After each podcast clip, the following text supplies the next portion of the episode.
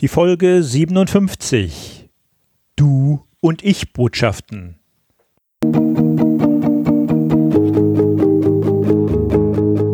Gute Führung braucht Gespür. Der wöchentliche Podcast für Führungskräfte und Unternehmer. In dieser Sendung geht es um Anregungen, Gedanken und Impulse, mit denen Sie Ihre Führungsaufgaben leicht, schnell, effizient und harmonisch erledigen. Ihr Gastgeber ist wie immer Thomas Reining.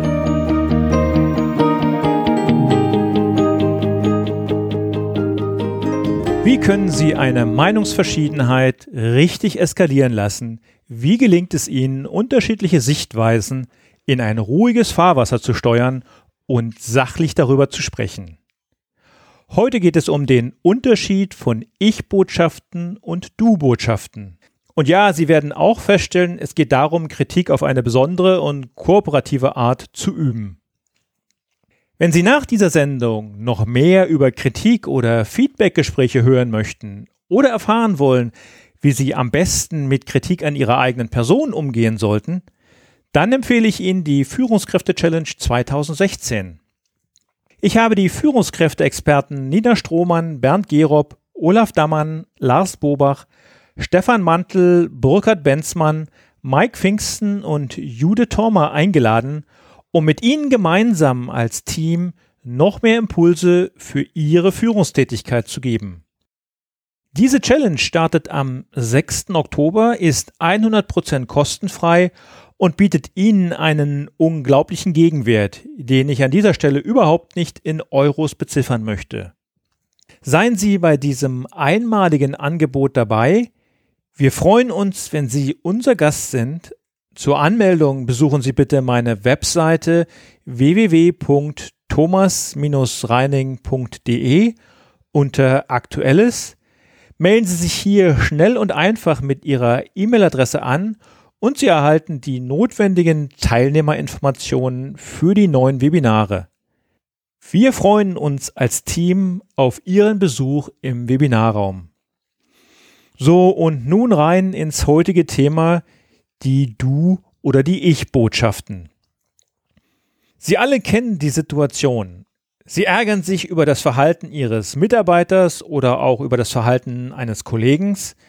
Ihnen platzt quasi der Kragen. Sie haben sich fest vorgenommen, die Dinge, die Sie ärgern, anzusprechen und einmal so richtig auf den Punkt zu bringen. Und dann geht es bei der nächsten Gelegenheit auch richtig zur Sache. Hast du eigentlich schon die Produktionsumstellung kommuniziert? Was ist mit der Auftragsbestätigung, die du mir reinreichen wolltest? Wird sofort erledigt, das höre ich immer von dir. Du bist unzuverlässig, so kann ich mit dir nicht zusammenarbeiten. Permanent verschiebst du jeden Termin. Man kann sich überhaupt nicht auf dich verlassen. Deine Arbeitsauffassung, die regt mich auf. Wenn wir uns über Dinge oder Verhalten ärgern, wollen wir diesen Ärger auch loswerden und oft auch sehr direkt loswerden. Kennen Sie das auch? Und dann tendieren wir, ähnlich wie Politiker, meist dazu, sogenannte Du-Botschaften zu verwenden. Die gerade genannten Beispiele sind alles solche Du-Botschaften. Du-Botschaften führen jedoch meist nicht zu dem von uns gewünschten Ergebnis. In der Regel werden wir nicht auf Verständnis bei unserem Gesprächspartner stoßen, sondern eher auf Ablehnung und Aggressivität. Solche Du-Botschaften haben die Eigenschaft, dass sie meist in einer angriffslustigen Art und Weise sehr aufgebracht und laut vorgebracht werden. Sie sind also nicht die besten Voraussetzungen, um ein konstruktives Gespräch zu führen. Du-Botschaften sind geprägt von Kritik, Ablehnung, Besserwisserei oder auch Schuldzuweisung und sie erzeugen entweder für einen lauten Streit und Gegenangriff oder sie erzeugen Schweigen, Rückzug oder einen Gesprächsabbruch. Was im besten Fall vielleicht für Sie sogar gut gemeint war, denn sie wollten ja eine Sache voranbringen, hat am Ende das Ziel völlig verfehlt und kann langfristig zu kraftraubenden Grabenkriegen führen, die auf der anderen Seite natürlich niemand verlieren möchte. Der Inhalt solcher Gespräche ist in der Regel nicht der ausschlaggebende Grund für solche Kontroversen, sondern die Form und die Art und Weise der Gesprächsführung. Aber wie geht es besser? Wie können Sie die Dinge, die Ihnen auf dem Herzen liegen, loswerden? Wie können Sie diese Dinge ansprechen, ohne den anderen zu verletzen? Greifen Sie einfach zu einer positiven Ich-Botschaft. Was das ist und welchen Unterschied es macht, das erkläre ich jetzt. Mit einer Ich-Botschaft sprechen Sie über sich selbst. Sie sprechen über Ihre Gefühle, Ihre Empfindungen, Wahrnehmungen, über Ihre Probleme, aber nicht über die Probleme Ihres Geschäfts- oder Gesprächspartners.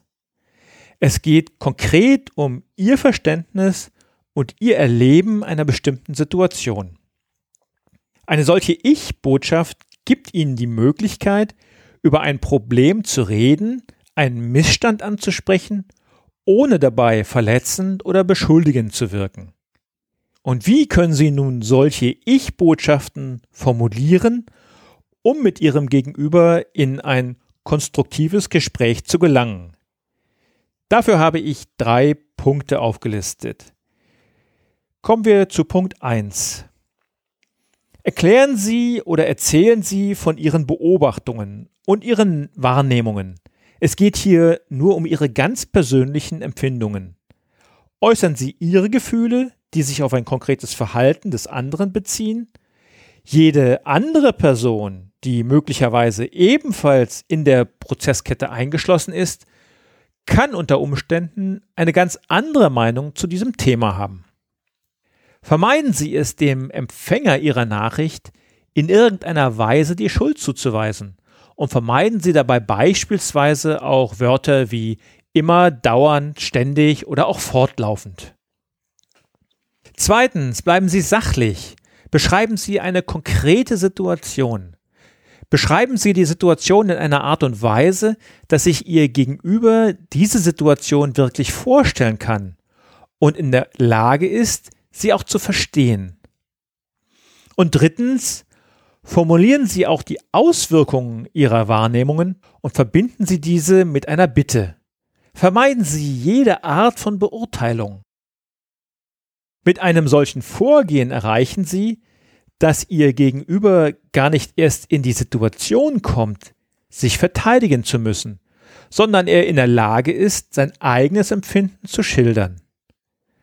Das eröffnet Ihnen die Möglichkeit, in einen konstruktiven Austausch zu kommen und die Schwierigkeiten auf der Sachebene in Angriff zu nehmen. Mit solchen Ich-Botschaften schaffen Sie ein Umfeld, in dem sich beide Seiten mit der Problemlösung beschäftigen, anstatt hartnäckig nach einem Schuldigen zu suchen. Es liegt auf der Hand, dass wenn Sie über Ihre Gefühle und Ihre Empfindungen sprechen, sie nicht gleichzeitig als angriffslustig empfunden werden. Wenn Sie lediglich über Fakten sprechen, nicht pauschalieren, dann wirkt es nicht abwerten. Ganz im Gegensatz zu Verallgemeinerungen wie immer bist du zu spät. Vielleicht waren es ja nur zweimal und vielleicht gab es für diese zweimal auch noch einen sehr guten Grund. Ich-Botschaften inspirieren andere in Zukunft ebenfalls Ich-Botschaften zu verwenden. Damit entsteht ein Klima des Vertrauens, in dem sich alle Beteiligten wohlfühlen können. Auch festgefahrene Situationen können sie auf diese Weise entspannen. Ich-Botschaften erfordern Mut, denn sie zeigen etwas von sich, geben etwas von sich preis. Aber diese gewonnene Nähe erzeugt auch eine Atmosphäre des Vertrauens und der Vertrautheit, und diese Nähe bildet die Grundlage für konstruktiven und respektvollen Umgang miteinander, also für echtes Teamwork. Wenn Sie noch einmal vor Augen geführt haben möchten, wie erniedrigend Du-Botschaften sind, dann müssen Sie sich eigentlich nur eine der unzähligen Polit-Talkshows anschauen. Solche Shows brauchen die meisten von uns allerdings nicht in ihrem Umfeld. Probieren Sie die Du-Botschaften einfach mal aus. Geben Sie nicht auf, wenn es vielleicht bei den ersten Versuchen nicht sofort klappt. Mit ein bisschen Übung werden Sie feststellen, dass Sie mit den Ich-Botschaften viel leichter und freundlicher die Dinge auf den Punkt bringen, die Ihnen wichtig sind. Und wenn Ihr Mitstreiter erst einmal gesehen hat, dass Ihnen an kooperativen Lösungen gelegen ist, dann haben Sie als Führungskraft an Stärke gewonnen und gehen mit einem guten Beispiel voran. Sie wissen ja, alle Stärke kommt von innen. In diesem Sinne wünsche ich Ihnen eine gute Woche, nicht ohne noch einmal an die Führungskräfte-Challenge zu erinnern. Denken Sie daran, es lohnt sich. Ihr Thomas Reining. Und zum Abschluss selbstverständlich auch noch das Zitat der Woche. Heute von Heinrich Nordhoff, einem ehemaligen Vorstandsvorsitzenden von Volkswagen. Man wird dadurch nicht besser, dass man andere schlecht macht.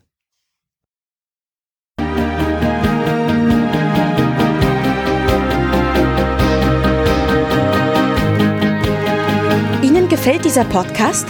Dann bewerten Sie ihn doch mit einer Sternebewertung und Rezension in iTunes. Dies hilft einerseits, diese Sendung weiter zu verbessern und sie darüber hinaus für andere noch sichtbarer zu machen. Besuchen Sie auch den Blog Gute Führung braucht Gespür.de und schauen Sie, was es dort noch Spannendes für Sie zu entdecken gibt. Denken Sie immer daran, Sharing ist Caring und teilen Sie den Link zu dieser Sendung mit anderen Interessierten.